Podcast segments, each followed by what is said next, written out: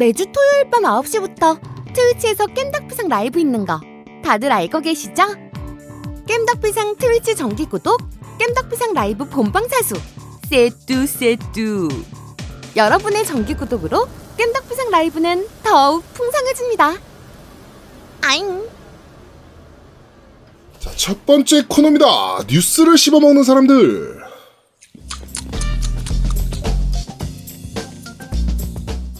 냠냠. 자, 어, 냠냠. 이번 주 야, 나 그만 먹어. 멘트 하잖아. 자, 이번 주는 2주간 있었던 다양한 게임기의 소식을 전달해드리는 뉴스를 씹어먹는 사람들 코너입니다. 첫 번째 소식입니다. 포트나이트가 양대 모바일 마켓에서 삭제되고 에픽 게임즈는 애플과 구글의 양사 소송을 걸었습니다. 음, 이거는 솔직히 누가 잘했다 누가 잘못했다라고 얘기가 얘기하기가 되게 애매한 사건이기는 해요. 그쵸. 사실 구글이나 앱스토어가 30%의 수수료를 떼고 있는데 너무 과하다는 얘기가 계속적으로 나오고 있는 상황이긴 하고요. 그쵸. 어, 그니까 타 결제 수단을 못 가지고 가거든요. 음, 그러니까 그러니까 사실은 포트나이트가 지금 워낙 큰 워낙 큰 건이라서 그런 거지. 네. 이전에 다른 작은 회사들이나 작은 앱들 중에서도 이거하고 똑같은 이유 때문에 그 앱스토어에서 사라졌던 그 이제 앱들이 좀 있거든요. 꽤 네네. 있는 편이에요. 근데 근데- 이게 포트나이트, 그러니까 에픽도 되게 양아치 짓을 한 거긴 해요, 이번에. 그, 그러니까 지금 어찌 됐건 그 애플하고 구글이 갖고 있는 수수료 체계와 결제 시스템 체계를 가지고 가고 있는 게임인데, 그거를 하기 싫다고 별도 결제 체제로 빼버린 케이스거든요, 이번에. 예, 그 포트나이트에서.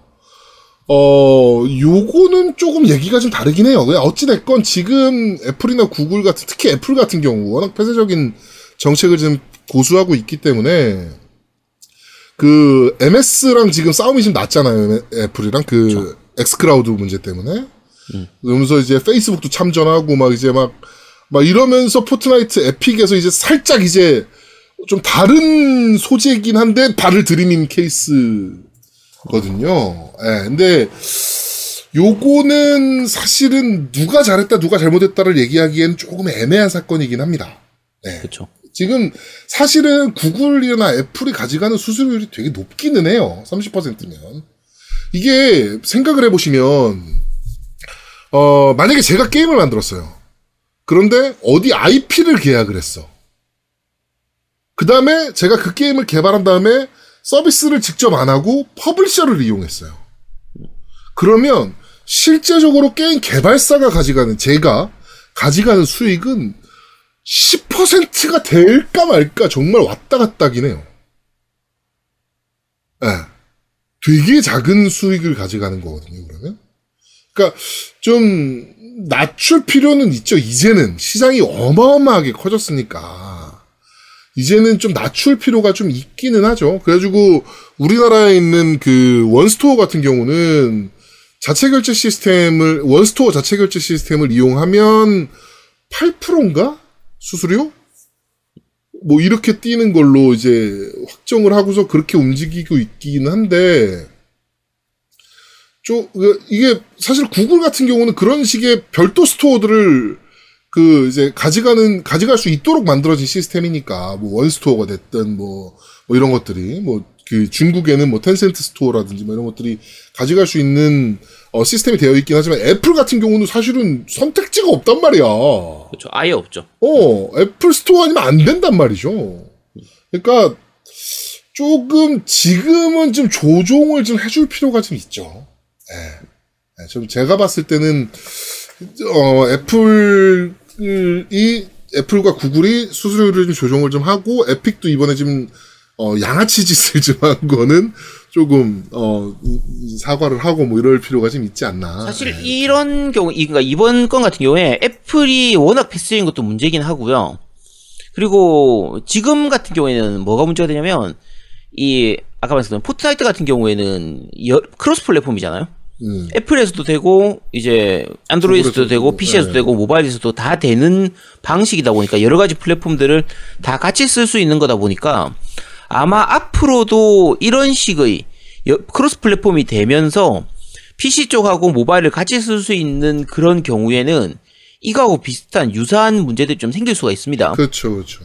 그러니까 예를 들면 브- 이제 블리자드 같은 경우만 해도 뭐 안에 있는 게임 내에서 있는 캐시 재화들 그러니까 이게 결국은 에픽에서도 이번에 그 소송 걸면서 따진 게 다른 일반적인 페이류의 앱들 있잖아요. 음, 음, 그러니까 우리가 기본적으로 생각했을 때 스타벅스만 하더라도 스타벅스에서 스타벅스 그 앱을 이용하면은 그 말 그대로 거의 스타벅스 페이인 수준이거든요.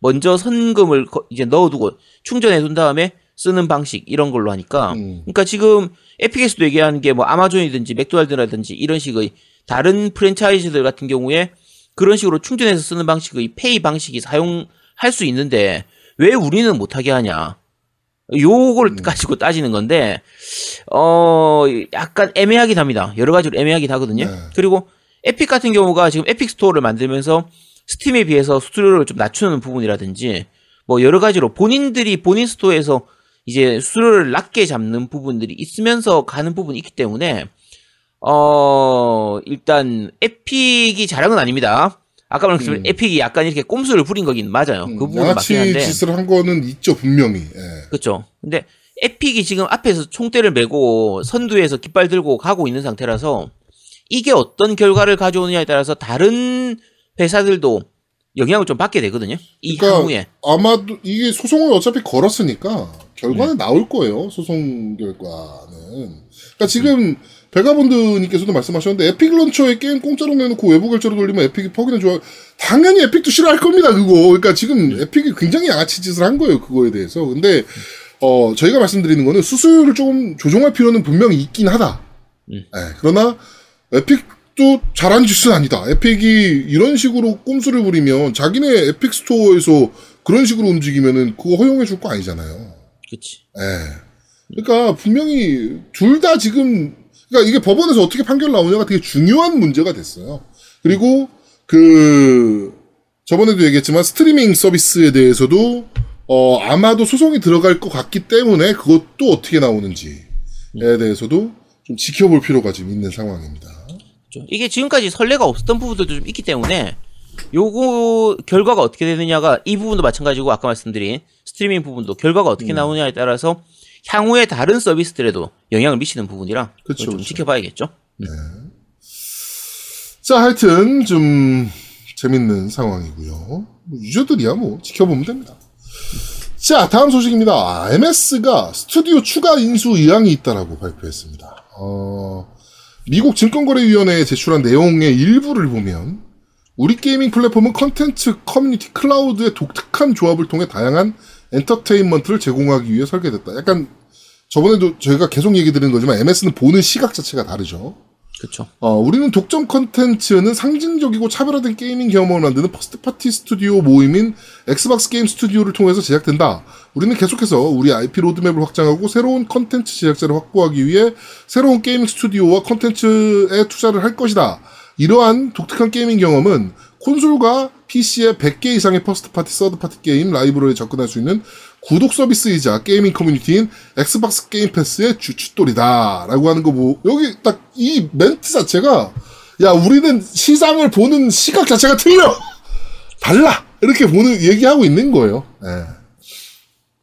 음, 기본적으로 넷플릭스처럼 가는 거라서 네. 넷플릭스에서 넷플릭스 자체 제작 이제 컨텐츠들이 점점 늘어나는 것처럼 음, 똑같이 음. 마소 같은 경우에도 게임 패스 내에서 이제 마소 자체 제작 그러니까 물론 이제 직접 제작, 제작은 아니고 그 밑에 있는 여러 가지 스튜디오를. 다른 스튜디오에서 하부 스튜디오에서 만드는 건데 그렇게 가겠다는 거니까 이거는 뭐 네. 예정된 수순이죠. 그렇죠. 그러니까 저희도 저희가 계속 말씀드리지만 MS가 first party를 계속적으로 가져갈 거예요. 늘리기 위해서 노력을 할 겁니다. 만약에 MS가 그런 거 생각이 없었다면 모장을 인수할 리가 없죠. 예. 이거는 아마도 조금 더 지켜보긴 해야 되겠지만 아마 스튜디오 인수에 조금 더 공격적으로 나올 가능성은 분명히 있습니다. MS가. 그리고 미국 증권위원회에 발표한 내용이기 때문에 네 이거는 뭐 한다라고 보시면 돼요. 그러니까 그리고 마소 쪽에서 인수한 그 이제 스튜디오에서 나오는 게임들이 조금 약간 기대치 이하인 경우도 많이 있긴 하거든요. 그쵸, 그쵸. 많이 있는데 이거는 넷플릭스 경우를 봐도 마찬가지입니다. 음. 넷플릭스에서 초기에 넷플릭스 오리지널로 나오는 게 몇 개 빼고는 진짜 딱볼 고만고만한 게 수준의 없었잖아요, 사실은. 정말 B급 영화들 이런 것들이 많았는데 그래도 그렇게 진행되다 보면 또 괜찮은 작품들이 좀 나오고 어느 순간 빵빵빵빵 터져 나가는 거라. 그쵸. 네. 그래서 요거는 좀 더 지켜보면서 요말그 전반적인 이거는 작은 게임 하나하나를 보는 게 아니에요. 그러니까 작은 게임 회사 같으면 게임 하나 망하면은 그냥 회사가 망하고 휘청휘청하고 하지만 마소 같은 경우에는 그 하나하나를 보는 게 아닙니다. 워낙 넓게 판을 크게 큰 음. 그림으로 보는 거기 때문에 좀 길게 보면 되는 부분이에요. 그러니까 게임 패스에 엄청나게 사활을 걸고 있다. 지금 MS 엑스박스 사업부는 음. 뭐 이렇게 생각하시면 될 것 같아요. 예. 네. 자, 어, 다음 소식입니다. 엑스박스 시리즈 X가 11월 6일날 출시될지도 모른다라는 어, 약간 어떻게 보면은 루머는 아니고요. 추측입니다. 어, 지금 엑스박스 새로운 시리즈 X용 컨트롤러가 그 예, 유출이 돼서 컨트롤러 unboxing 영상들이 막 올라오고 있는데요. 거기에 스티커에 보시면 Do not sell or display before November 6라고 되어 있습니다. 그러니까 어 11월 6일 전까지 판매하거나 전시하지 마세요. 라는 박스입니다. 어 그러니까 이 컨트롤러는 엑스박스 시리즈 X용 컨트롤러니까 당연히 11월 6일 날 발매되는 거 아니냐라는 어 지금 추측이 터졌습니다. 11월 6일이 금요일이기 때문에 네, 저는 가능성이 있다라고 봅니다. 어 그러면 가능하죠. 지난번에도 말씀드린 것처럼 이제 엑스박스 저 여름에 서머 페스트 할때 음. 그때 나- 대부분의 게임들 발매일 예정일 이런 걸 보면은 11월 10일 전후였거든요. 11월 그쵸. 9일, 네. 11월 10일 이런 거였기 때문에 근데 9일이나 10일은 월요일 화요일이니까 음. 판매하는 걸 감안하면 보통 금요일 날 발매한다고 뭐 충분히 가능성 있는 얘기죠. 음, 음, 음. 저는 충분히 가능하다고 봅니다. 예, 그날 네. 발매. 네. 좀, 좀 이따 또 저 상세한 루머가 좀 나와서 예, 그것도 같이 소개해 드릴게요. 네. 자, 다음 소식입니다. 소니가 GTA 6 PS5 기간 독점에 7억 5천만 달러를 지불했다는 루머입니다. 루머예요. 네, 루머입니다, 루머. 음, 7억 5천만 달러를 지불할 만하죠, 씨발, GTA 6인데. 기간 독점을 어느 정도를 때리느냐가 되게 중요하긴 하겠지만, 음. 뭐, 제가 봤을 때는 1년 뭐 이런 거는 받아들일 이유가 없고요, 락스타에서. 그렇지. 뭐, 길어봐야 3개월? 뭐, 근데 근데 3개월 3개월로 독점도 7억 엄청나게 5천만이면은 센 거잖아. 야, 근데 3개월로 7억 5천만이면은 약한데? 그러면은 7억 5천만이 너무 비싼데, 그거? 그러니까. 근데 그- 7억 5 거의 9천억 가까이를 쏟아붓는 건데, 네. 그 그러면서 기간 독- 음. 이제 독점 DLC 뭐 이런 거겠죠. 아, 그래도 3개월, 1년 해줘도 9천억, 1년에 9천억 같으면 차라리 딜을 걸만도 해요. 이게 언제 나오냐에 따라 다르긴 한데, 음. 이게 사실상 게임기 시장 전체의 승패를 가를 수 있을 만한 수준이기 때문에, 그렇죠. 왜냐면 GTA6가 뭐 2022년 한 중순쯤 나오는데 그때 소, 그 플스 5로만 나오고 그게 1년 이상 동안 에곤으로 안 나온다, 그러니까 엑스박스로는 안 나온다라고 하면 플스 5의 그 판매량을 올리는데 는 확실하게 좀 이제 기 무기가 되거든요. 저는 이게 가격이 굉장히 높잖아요, 지금. 음. MS랑 싸우고 있다라고 봅니다, 저는. 락스타에 MS가 질른 거야. 음. 야, 우리가 얼마 줄게. 그러니까 소니 쪽에서도 어 씨발, 야 그럼 우리가 얼마 더 줄게. 뭐 이런 식으로 해서 지금 단가가 좀 올라간 거 아닌가. 야, 이씨, 근데 싸움이 되겠냐? 마소랑 마소 맘먹고 하면, 씨, 그냥, 야, 락스타 얼마야 살게, 이러겠지, 쟤네들은. 어? 아, 뭐, 그럴 수도 있긴 한데, 제가 봤을 때는 지금 가격이 굉장히 높게 책정된 걸로 봐선. 근데, 락스타 입장에서는 1년 동안 독점, 뭐 이런 건 할 이유가 없거든요. 아니지. 근데 네. 돈을만 많이 주면 할 수 있지. 아니죠. 판매량으로 따지면 그렇게 할 이유가 없죠. 더 많이 주면 어, 판매량보다 더 많이 준다 그러면 되는 거 아니오. 에이, 그래도 9천만 달러, 아, 이거 뭐야, 7억 5천만 달러. MS 아, 9천억인데. 쪽에서 그 정도 안 나올까요? 아씨. 아니, 그, 그 정도 하기 쉽지 않을 것 같은데, 1년 사이에? 음, 하여튼 제가 일단, 봤을 일단은 땐- 루머긴 루머니까 좀 더 두고 봐야 되는데 네. 어 1년 예를 들면 제가 락스타 뭐 사장이다라고 하면 마소 측에다가 야 소니에서 7억 5천만 달러 준다는데 넌 얼마 줄래? 물어보고 마소에서 그치. 그래 그러면 8억 어, 그래 그럼 콜 이건 마- 이제 기본적으로 락스타 입장에서 손해 볼 일이 없는 어. 형사이기 때문에 어. 기간 독점이라서 이거는 근데 야, 그렇게 치긴 너무 내가 락스타 사장이어도 MS에 전화하겠어. 야, 소니가 GTA 6 3개월 독점하는데 7억 5천만 달러 준대. 어떻게 생각해? 이렇게 그냥 넌 얼마 줄래가 아니고 어떻게 생각해? 라고 물어보면 이제 MS 입장에서도 돈을 안 지를 수가 없지. 그러면 MS에서 물어보겠죠. 얼마까지 알아보셨어요? 네 이게 사실은 그렇습니다. 제가 봤을 때는 MS 입장에서도 이게 놓치면 안 되는 타이틀이기 때문에 GTA 잘 팔리는 건 누구나 잘하는 내용이고. 근데 사실은 마소 입장에서는 좀 절박하지. 왜냐면 독점작이라는 것 자체가 없는 곳이다 보니까 지금 독점작이 저런 것까지 뺏겨버리면 좀 힘들 수 있죠.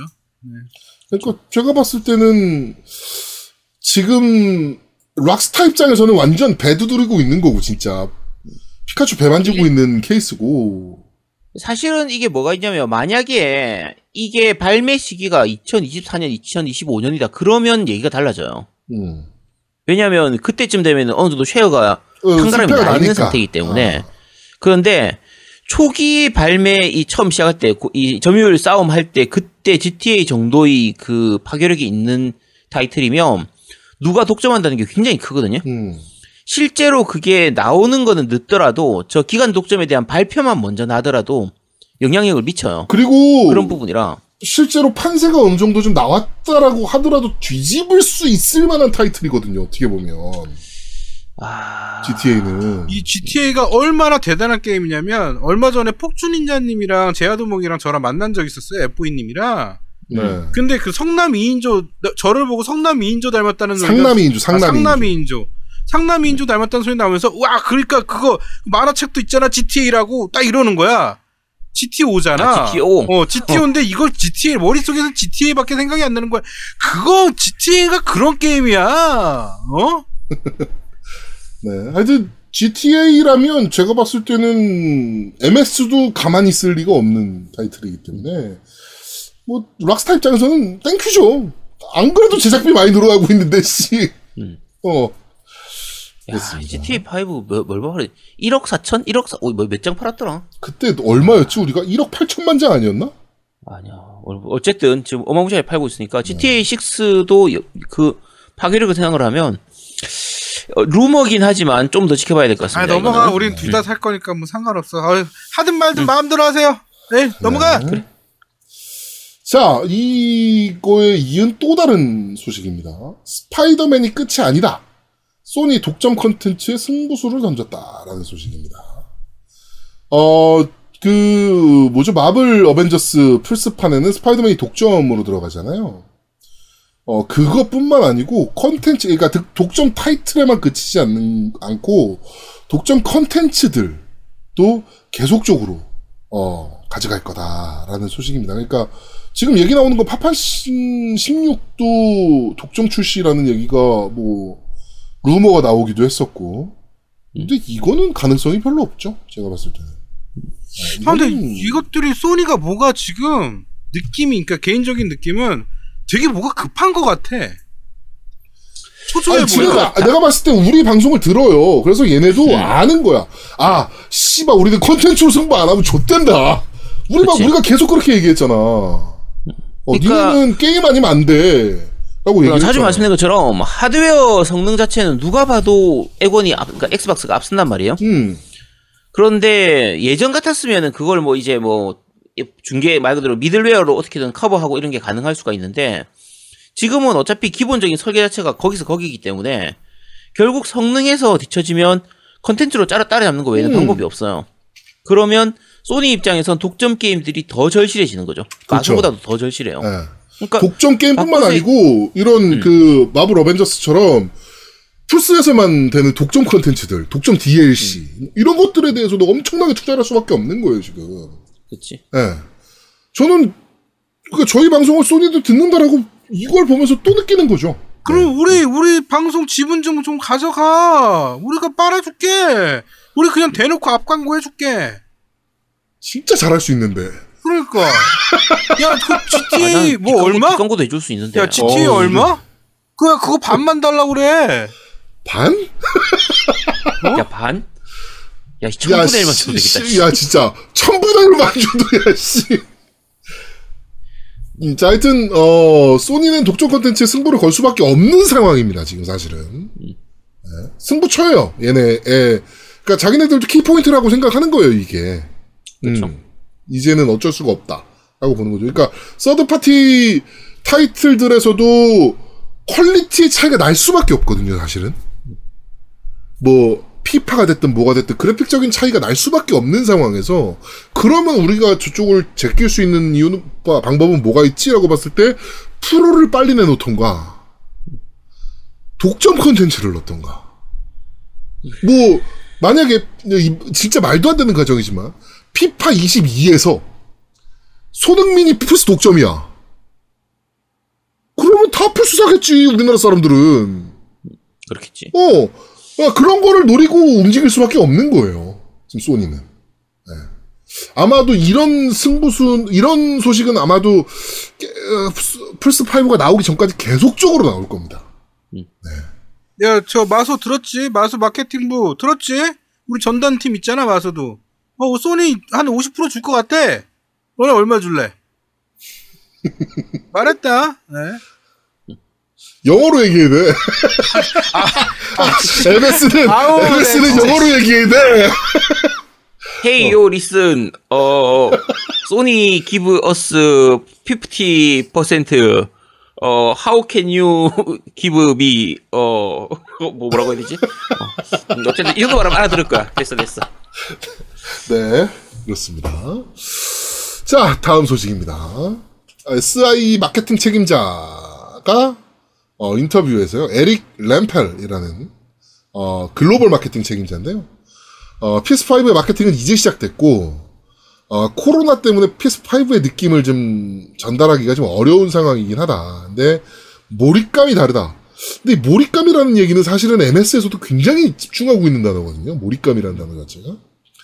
마케팅 슬로건은 Play has no limit. 어, 뭐 이렇게 뭐, 어, 슬로건을 잡았고 PS5는 역사상 가장 강력한 라인업을 가지고 있다. 라고 합니다. 신규 IP는 물론이고 알려진 IP로 새로운 경험을 만드는 것은 매우 흥미롭다. 라고 언급을 했다라고 하네요. 일단 뭐 대강 보면 플스 4 때 워낙 초반 라인업이 부실했기 때문에 그렇죠. 어 요거는 런칭할 때 좀 더 많은 라인업을 좀 강화하고 있다. 이런 부분들은 좀 이해할 수 있는 부분이고요. 음, 어, 몰입감 부분이 아까 말씀드린 것처럼 좀 애매한데, 몰입감은 우리가 게임할 때 느낀다고 하면 결국은 오디오하고, 물론 이제 비주얼은 기본인 거고요. 오디오 부분하고 이제 로딩에 대한 부분으로 지금 얘기를 하는 것 같거든요. 그렇죠. 소니 이제 소니에서 이제 좀 강조하는 부분들이. 근데 그 정도를 이제 에곤 쪽하고 엑스박스 쪽하고 확실하게 차별화를 둘 만큼의 뭔가가 내놓을 수 있을지가 아 약간 좀 그냥 말장난을 하는 건지 아니면 진짜 뭔가가 있는 건지 음, 약간 의문적인 부분이에요. 뭐, 저거는. 사실 이제 정말 얼마 안 남았거든요. 음. 어, 8월 22일이니까 오늘이 11월 초에 발매한다라고 생각을 하면 정말 얼마 안 남았어요, 이제. 아니, 나는 쟤 맨날 강력하다, 뭐 역사적이다, 뭐 이런 말 좀 안 썼으면 좋겠어. 당연히 플스 처음에 나오는 라인업은 역사적으로 처음이니까 역사적이지, 그럼. 왜 역사적이야, 이게 강력하다. 마케팅을, 마케팅을, 저는 이제 마케팅 회사에 다니잖아요. 음. 굉장히 상투적인 단어인데 되게 잘 먹히는 용어긴 합니다, 그런 것들이. 그치. 네. 저만 말고 딴 거 할 게 없어. 아, 뭐 말할 게 없어요. 그럼 뭐라 그럴 거야? 우리 라인업은 그냥 그래요. 뭐 이렇게 얘기할 거야? 마케팅 책임자가? 그럴 순 없거든. 당연히 플스 역대급이다. five는- 뭐 이렇게 얘기할 수밖에 플스5는 없지. 게임 몰입감이 뭐 비슷비슷해, 비슷해요. 플스5 때 해보, 해봤을 때 다들 아시잖아요. 그냥 다 비슷비슷해요. 그렇게 말할 수는 없잖아. 어, 그러니까 당연히 최고로 강력하다. 역사상. 그리고 또 이 역사상이라는 단어가 굉장히 강력한 느낌을 주거든. 플스가 역사가 길기 때문에. 야, 우리나라, 우리 그런 거 아니야. 단군 이래 최초의 뭐, 뭐, 뭐. 어, 그렇지. 야, 씨. 야, 이거 이번에 플스 5가 단군 이래로 처음 나오는 플스 5. 자, 하여튼 그렇습니다. 하여튼 뭐 당연한 레토릭이긴 해요. 요 단어 자체가. 그런데 사실은 이것만큼 또 잘 보여줄 수 있는 단어가 없기 때문에. 이거 또 소니에서 또 다음 주에 당군 이래를 이말 쓴다 또 이거 마케팅에. 야 너희들 진짜 이거는 야 너무한 저작권 내 이거는 아까 1% 정도만 내. 야, 저작권을 우리한테 내야 되냐? 단군한테 내야 되냐? 그러면. 이거 좀 애매한데? 네. 자, 하여튼, 그렇습니다. 뭐, 그렇다고 하네요. 뭐, 당연히 그렇게 얘기하는 거겠죠. 네. 그쵸? 자, 다음 소식입니다. 세가 소식입니다. 어, 앞으로 게임들을 공격적으로 멀티 출시하겠다. 라는 소식입니다. 페르소나 4 골든 PC 멀티가 예상보다 성공적이었다라고 하네요. 어, 그래가지고, PC 및 다른 플랫폼을 염두에 둔 멀티 플랫폼 방식을 취하고 싶다라고 언급을 했습니다. 당연한 겁니다. 얘네 입장에선. 판매할 근데 수 있는 루트가 하나 더 늘어나는 건데. 그치. 약간은 의문인 건 지금까지 이제 세가 쪽에서 대부분 패턴이 일단 플스4로 먼저 게임을 내고 음. 그거를 PC나 엑원 쪽으로 이제 이식을 하는 요 방식을 음. 했었는데 이번에 페르소나 4 골든 PC로 이제 냈던 거 같은 경우에는 아예 스팀으로 바로 냈었으니까 음.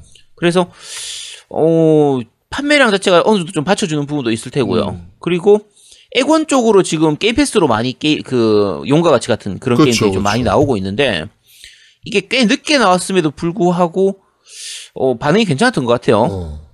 그러니까 뭐 마수 쪽에서도 더 지원을 하고 뭐 그런 게 아마 있겠죠. 뒤- 그렇죠. 그게 있을 테니까. 뒷광고가 뭐 있겠죠. 그런 게 그렇죠.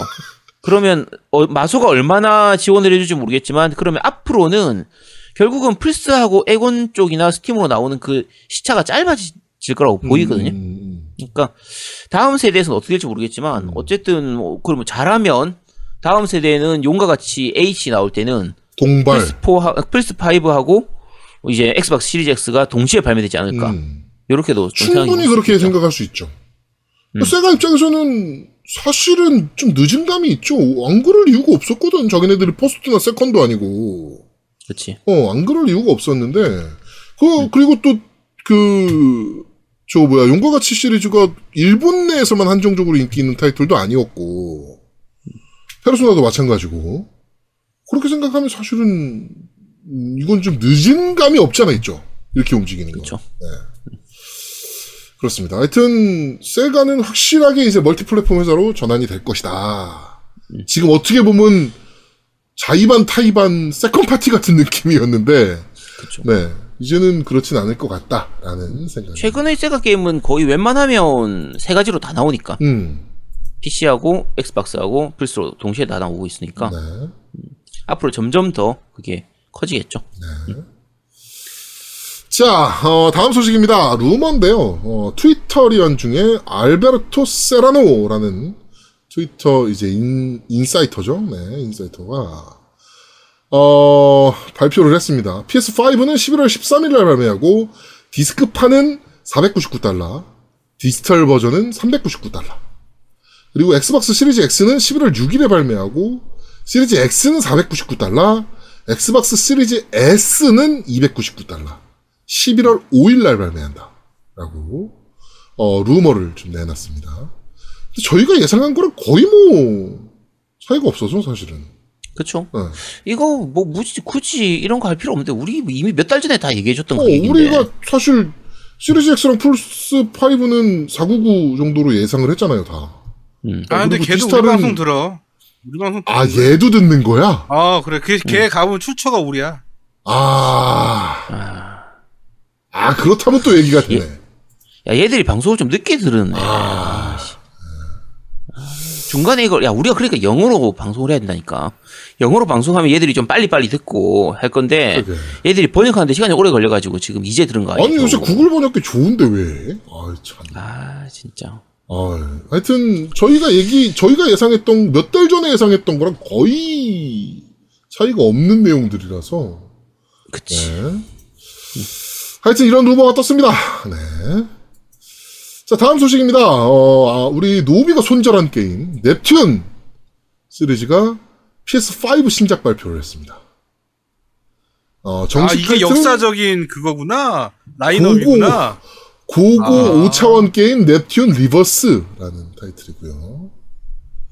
어, 초차원 게임 넵튠은 10년 전 플레이스테이션 3 타이틀로 발매됐는데, 어, 이번에, 어, 2020년 8월 19일 날 10주년을 맞이했고, 어, PS5 타이틀을 공식적으로 발표를 했습니다. 음, 노미님 하실 건가요? 손절을 한 상황이긴 해서, 사실. 그러니까 이게 역사적인 라인업이긴 하네 강력하고 네 플스5의 강력한 라인업이긴 한데 네. 이건 나오고 나서 볼 거예요. 나오고 나서 평을 좀 보고 살 거예요. 왜냐면 얘네들이랑 팔, 팔콤 새끼들이랑 똑같아. 뭐? 아니야. 야, 야, 지금 플스5 얘들 기술력이 되게 좋아요. 아시겠지만, 넵튠 같은 경우에는 플스4용 넵튠은 거의 플스2 최고의 그래픽 수준을 보여주고 있거든요. 그러니까 이번에 플스5로 나오니까 플스3 최고급으로 아마- 나오나, 그러면? 그치 야 어떻게 플스3로 이런 게임을 만들 수 있지? 라는 딱 그 정도 수준 그걸 보여줄 수 있습니다. 아니, 팔콤이랑 얘네들이랑 똑같아. 아주 미치겠어. 뭐 왜 그러는 거야? 그러니까 뭐 저희가 몇 번 얘기했지만 게임 제작비가 너무 기하급수적으로 늘고 있기는 해요. 그러니까 작은 회사들이 따라가지 못하는 수준까지 올라오고 있기는 하죠. 예. 그런 것들도 없잖아 있을 거고요. 그다음에 기술적인 발전을 조금 등한시하고 있는 일본 회사들의 어 조금 면면을 좀 볼 수 있는 부분이기도 하고. 아니 그러니까 우리가 누누이 얘기하지만 게임은 우리 저기 어제도 시오부즈 시부즈 했지만 걔네들 캐릭터 더럽게 못 만들거든. 그런 건 일본 게임 잘 만들어. 좋아 일본. 그 걔네들이랑 둘이 좀 짬뽕 좀 하라고 좀 일본 애들 미국 가서 좀 기술 좀 배우고 미국 애들 일본 가서 캐릭터 디자인 좀 배우고 서로 이렇게 좀 하라고 좀 둘이 좀 니캉 내캉 이러지 말고 좀. 아유. 아유. 야 그걸 했으면 이런 게 안 나왔겠지. 야 코로나 때문에 그런 거 못해 지금 그렇지. 안 돼. 못 가. 그럼 못 가. 왔다 어, 갔다 못 가. 못 해요. 할 수가 할 수 없어. 자, 하여튼, 어, 리버스가 나온다라고 합니다.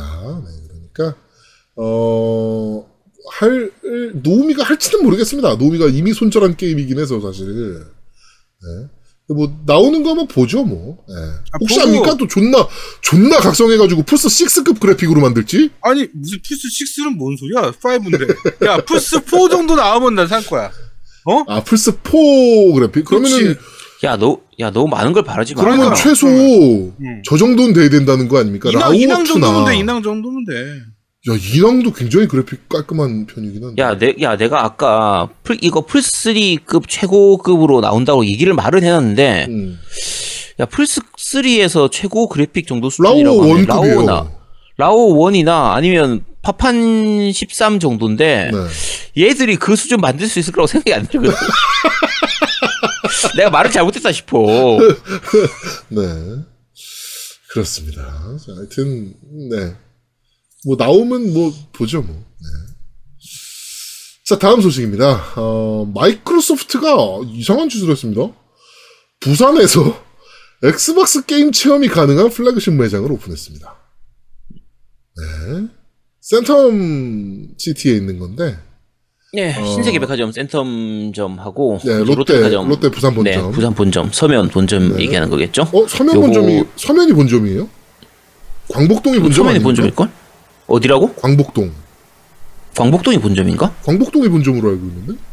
아니야, 부산 본점 서면일 거예요. 아, 서면이 본점이에요? 네. 그리고 그러니까 어쨌든 부산 저는 부산 본점이 서면으로 알고 있거든요. 네. 부산 사람이 서면 본점이라고 하면 서면 야 본점이겠죠? 부산 그렇죠. 제야도목이 저기 서면이래잖아. 응. 야 씨. 아, 어쨌든 자, 하여튼 뭐, 자. MS의 이제 노트북 서피스라든지, 뭐 이런 것들뿐만 아니고, 게임까지, 네, 뭐, 이렇게 좀 할 수 있다라고 하네요. 어, 근데 왜 갑자기 부산일까요? 서울이 아니고. 이게 약간은 좀 의아한 것 중에 하나가 이런 식의 그 매장, 그러니까 체험 가능한 매장, 오프라인 매장이 지금 코로나 때문에 오히려 줄이고 있는 추세거든요. 음, 근데 이 타이밍에 늘린다라는 건 어떻게 보면 역발상이에요. 지금 늘려서 지금을 보는 게 아니라 어- 어떻게 보면 이렇게 오픈한다는 것 자체가 좀 뉴스가 되는 부분도 있고 네. 그리고 길게 보고 멀리 보고 간다는 거기 때문에 아, 근데, 에, 그거는 다른 거는 모르겠고, MS Korea가? 그러니까 얘네 왜, 왜, 왜, 왜? 뭐 약간 이런 느낌이죠. 그쵸. 네. 아니 음. 플래그십 매장이잖아요. 그 더더욱 어? 네. 일반인들이 갖기 힘든 플래그십 모델 매장인데 그걸 오픈한다는 거 아니야? 어? 농, 야, 지금 농담으로 얘기하는 거지. 아니 이거 써있잖아. 체험 가능한 플래그십 매장 오픈. 부산서. 이게 플래그십 매장이 아니라 그냥 flag 매장 아니야? 그냥 매장이야. 다 살 수 있어 보니까 음. Surface 그냥 기본적으로 하는 Book 3 거라서. 뭐, 뭐 Microsoft Office 365 뭐 등, 기타 등등등 뭐 다 체험 및 구매가 가능하다 뭐 이렇게 되어 있는 거 보니까 어. 애들 어쨌든 여기 Minecraft 비치돼. 있다 그러니까 아마 미친 듯이 하겠네요 애들. 그쵸. 네. 어쨌든 이런 거 생기면 좋아요. 국내에 이거 생겨서 나쁠 건 없어요. 아 그럼요 그럼요. 저는 전기- 서울에도 생겨야 된다라는 입장이에요. 아 근데 전기 부족 국가 이런 거 생겨도 되나 막? 아 이제 아니라니까. 데이터 센터 아니잖아, 이거. 아 그래? 데이터 센터 아니라서 아, 괜찮아. 어. 뭐 매장에 아, 에어컨 정- 치고 그럴 거 아니야? 이렇게 전기 부족한데 우리나라? 어? 정, 정, 야, 이- 정권 이거- 밖에서 이거 괜찮아. 전기 많이 안 먹어. 어. 음, 이 정도는 괜찮아. 어. 이 정도는 부산에서 커버할 수 있어. 그러니까 좀 음, 플래그십 매장 갑자기 뭐 그것도 마소코리아가 뭐막 약간 이런 뭐 해외라면 오히려 뭐 그래 뭐 마소가 일 열심히 하네라고 생각을 하겠지만 코리아가 뭐 약간 이런 느낌이라서 네.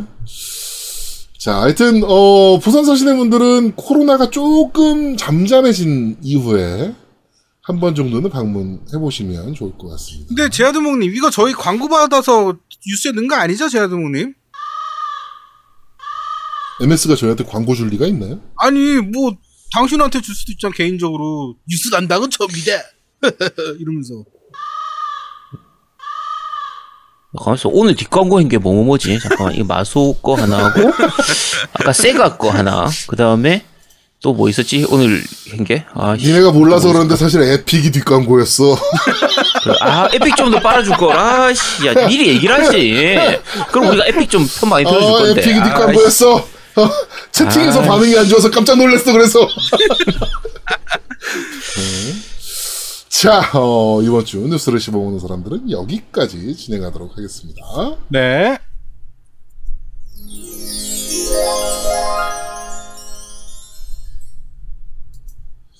자, 두 번째 코너입니다. 이번 달 공짜 게임 뭐예요?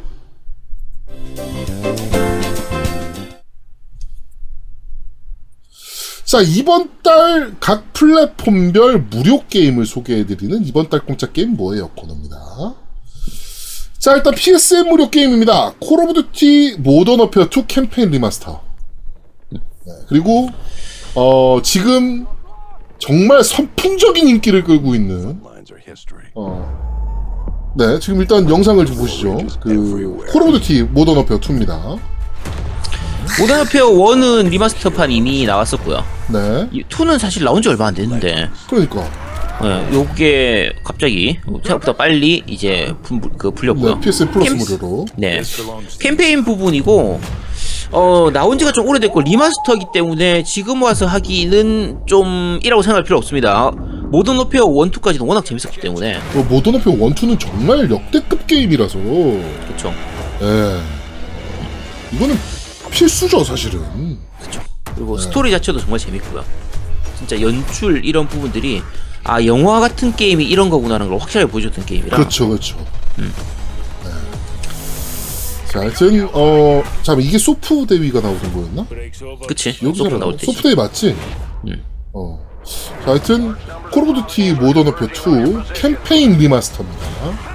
요거는 아, 이 요 장면 기억나네. 그, 딱 그, 설, 그, 빙벽에서 이렇게 딱, 눈에서. 어, 어, 치고 올라가는 거.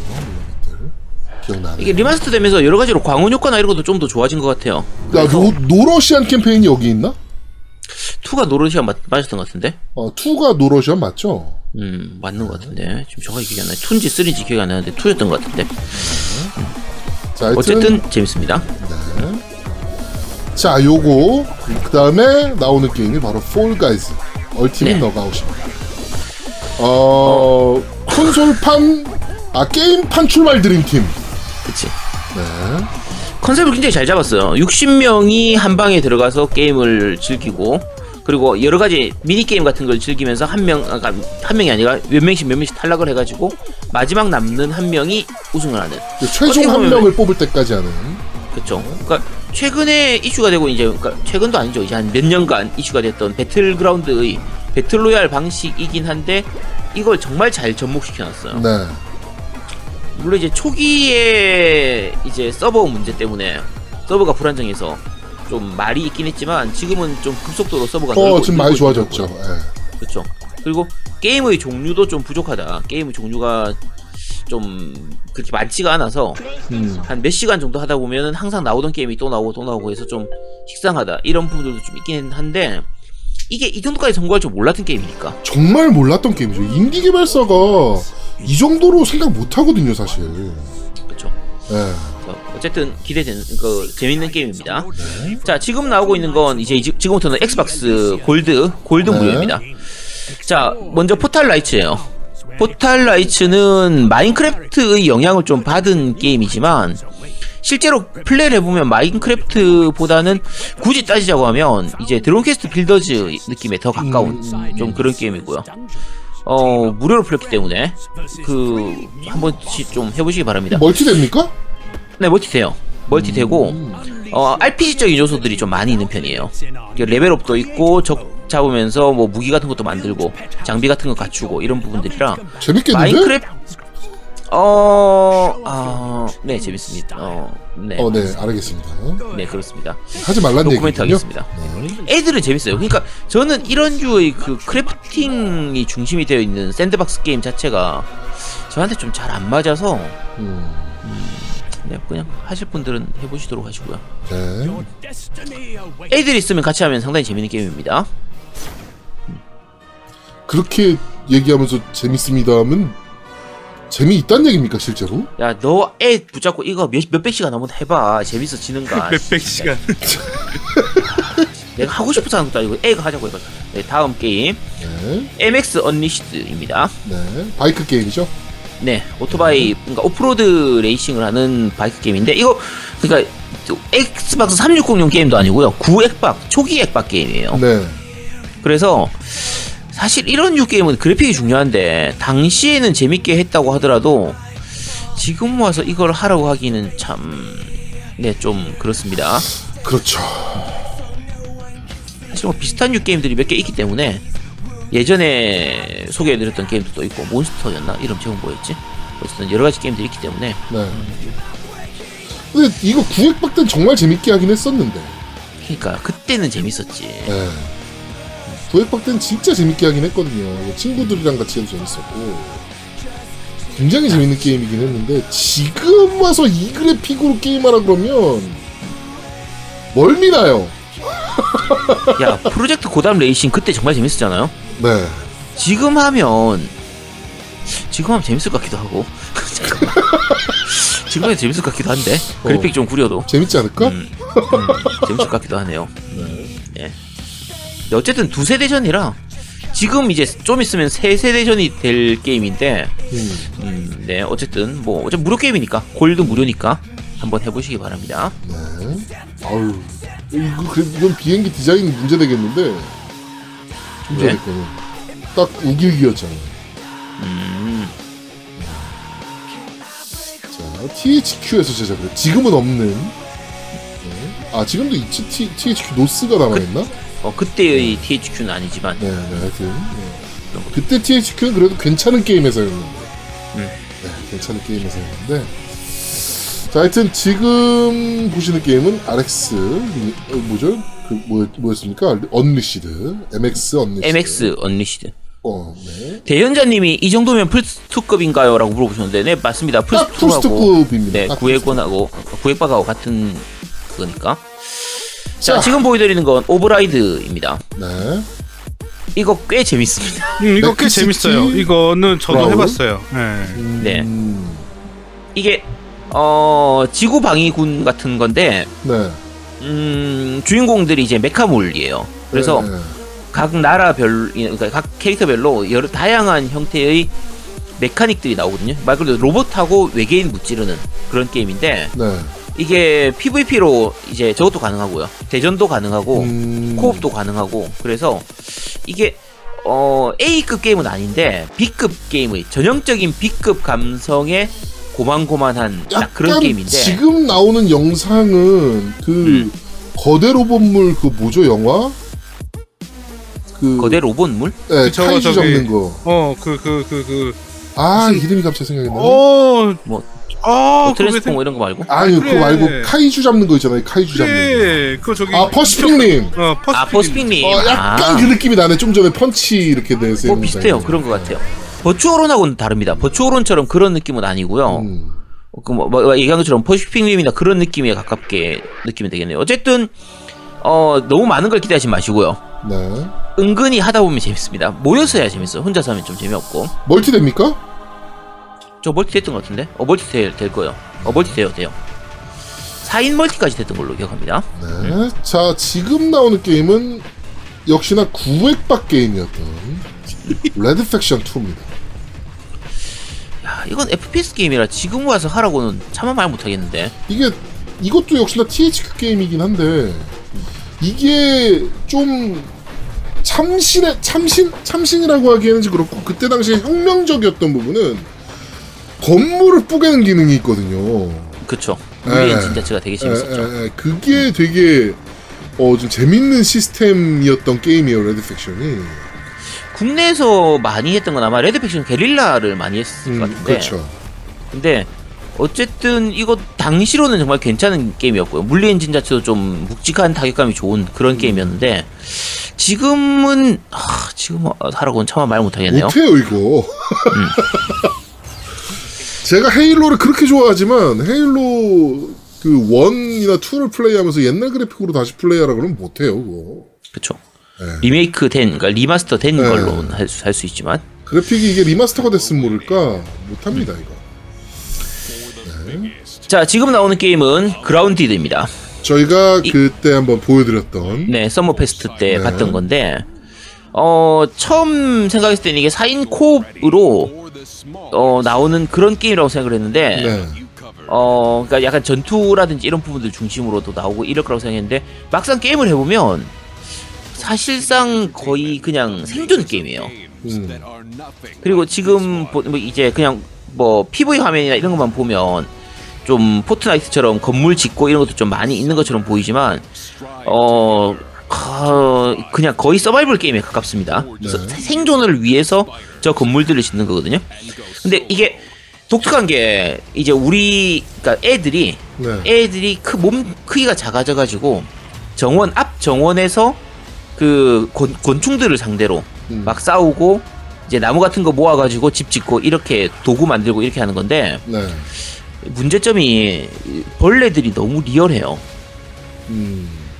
그래서 좀 약간 혐오감이 좀 많이 생깁니다. 음. 그래서 혹시 한번 해보고 싶으신 분들은 해보셔도 되는데 일단은 벌레에 대한 부분은 좀 약간 감수를 하고 미리 알고 플레이하시기 바랍니다. 네.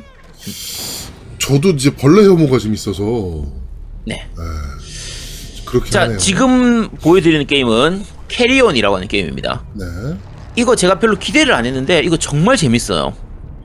자, 이게 독특한 게 어, 일반적인 메트로이드 스타일이라고 해야 되나? 어, roguelike 메, 메트로이드 스타일이라고 생각하시면 됩니다. 생각하시면 네. 되는데 캐리건이 아니고요. 캐리온입니다. 캐리온. 네, 캐리온입니다. 캐리온. 캐리온인데 주인공이 괴물이에요. 빨간색의 피같이 이렇게 점액질 괴물.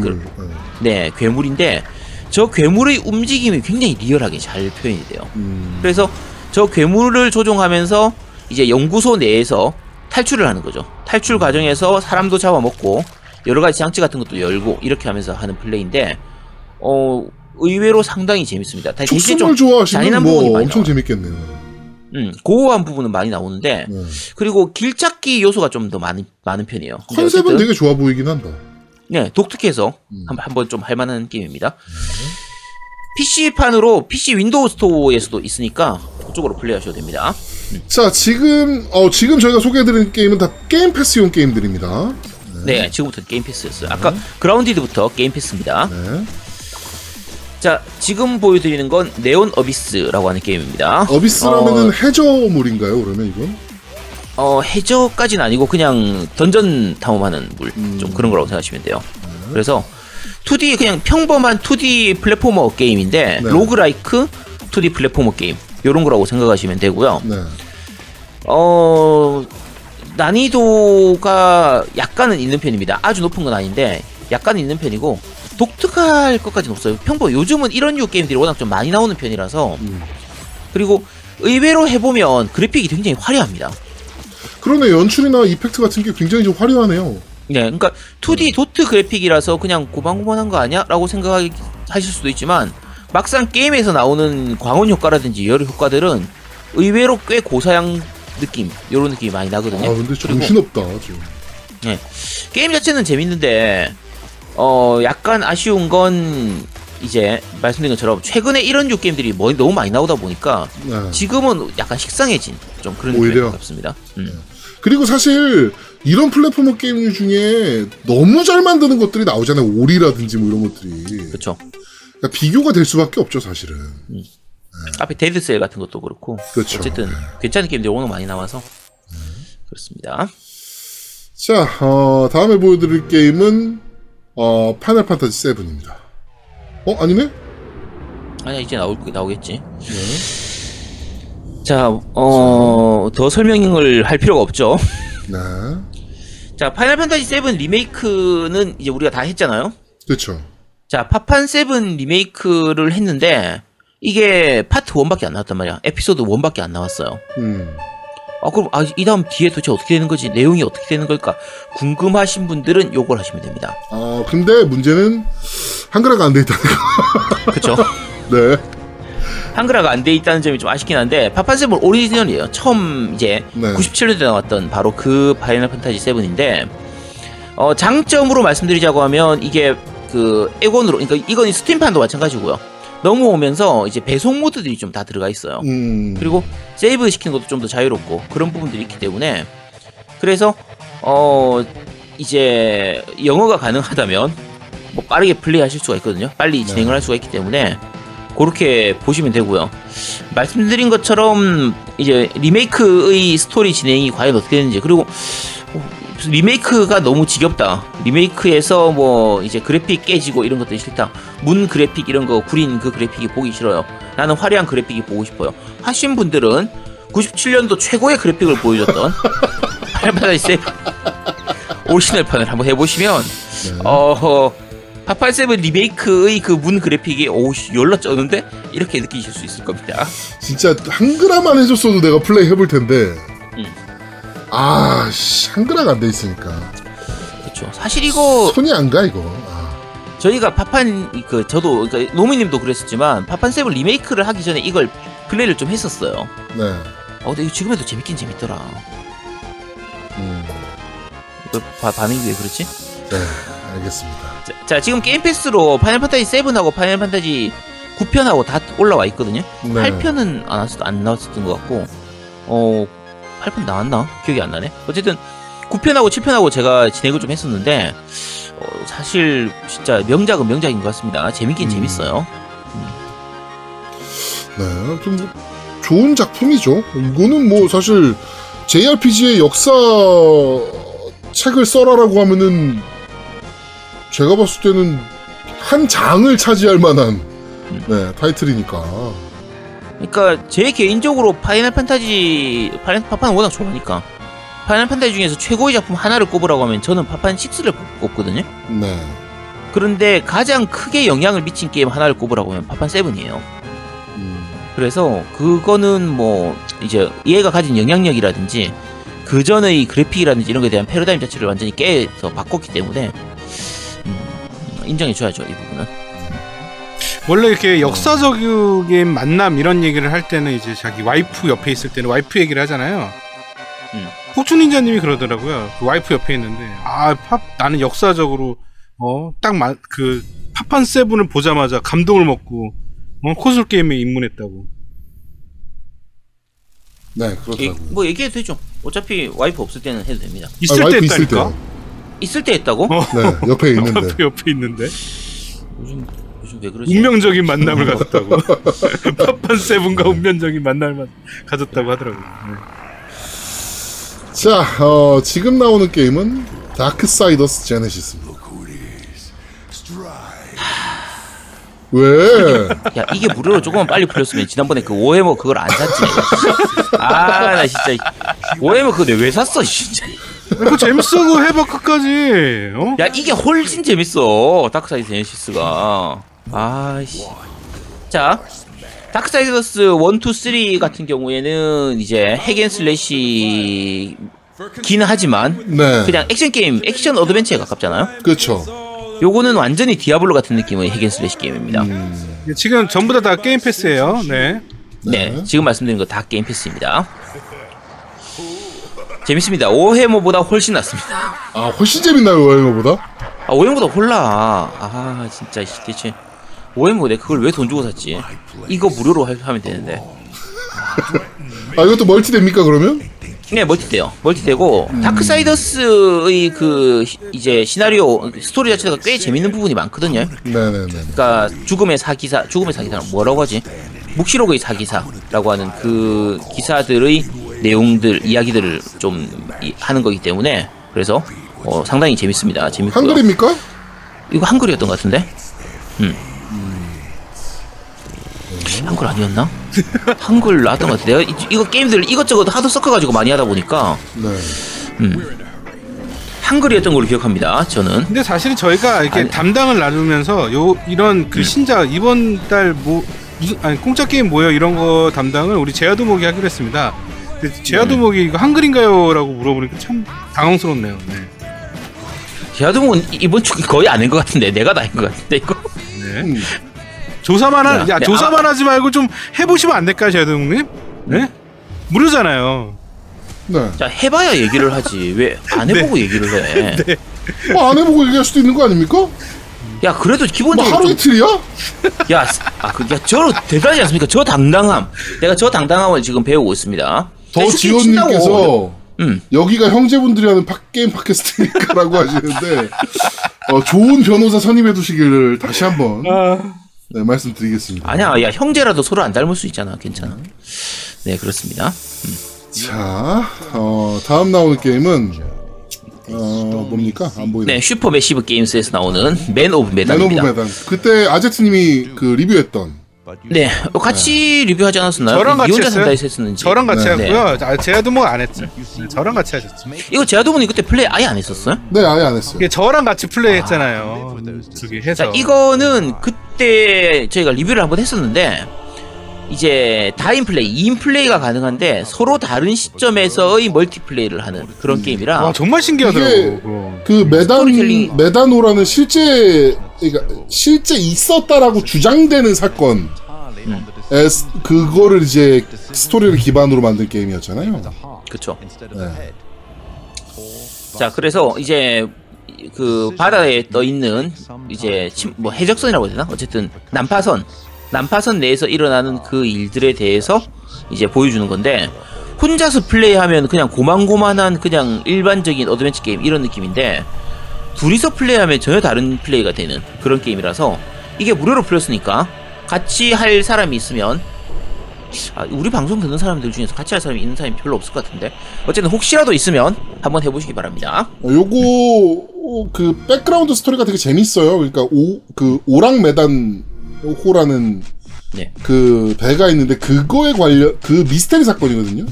그거에 관련된 얘기인데 요거 백그라운드도 한번 찾아보시면 되게 재밌습니다. 예, 저희 리뷰 때 말씀드렸으니까 그거 들어보시도록 하시고요. 자, 지금 나오는 게임은 Battletoads입니다.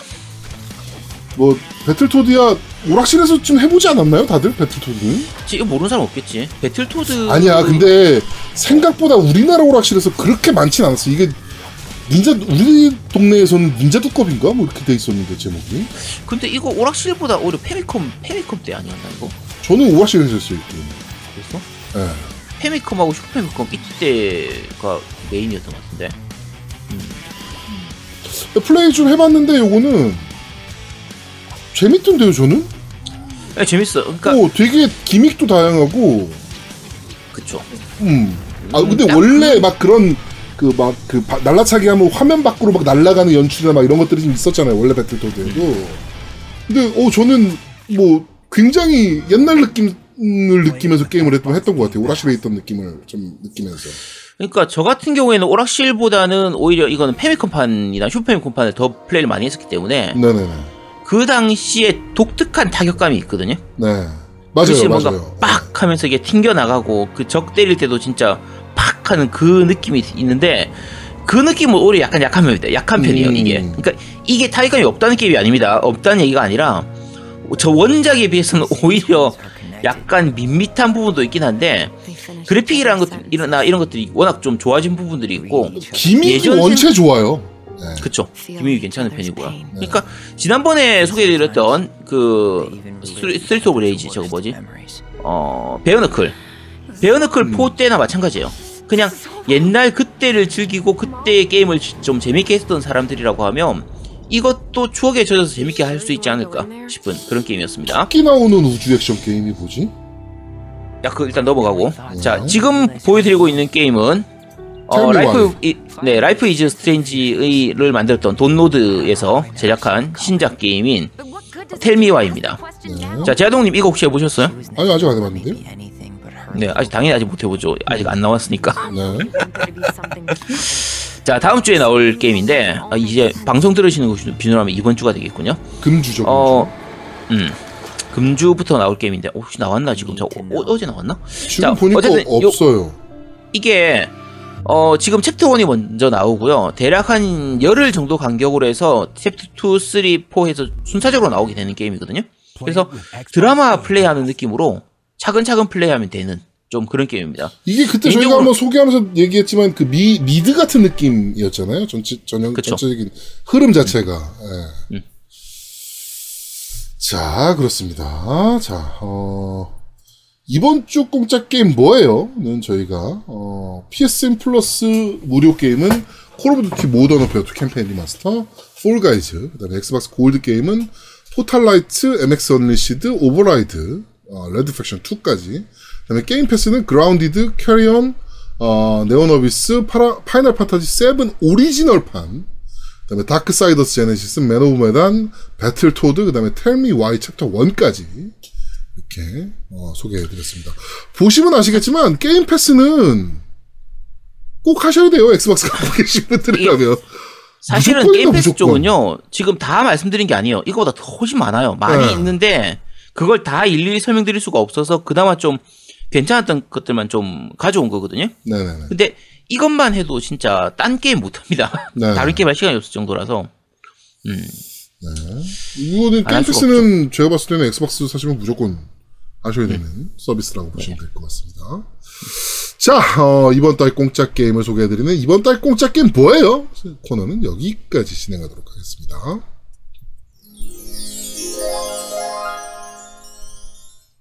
잠시 쉬고 3부에서 여러분들을 찾아뵙도록 하겠습니다. 뿅! 뾰로롱. 뿅뿅뿅.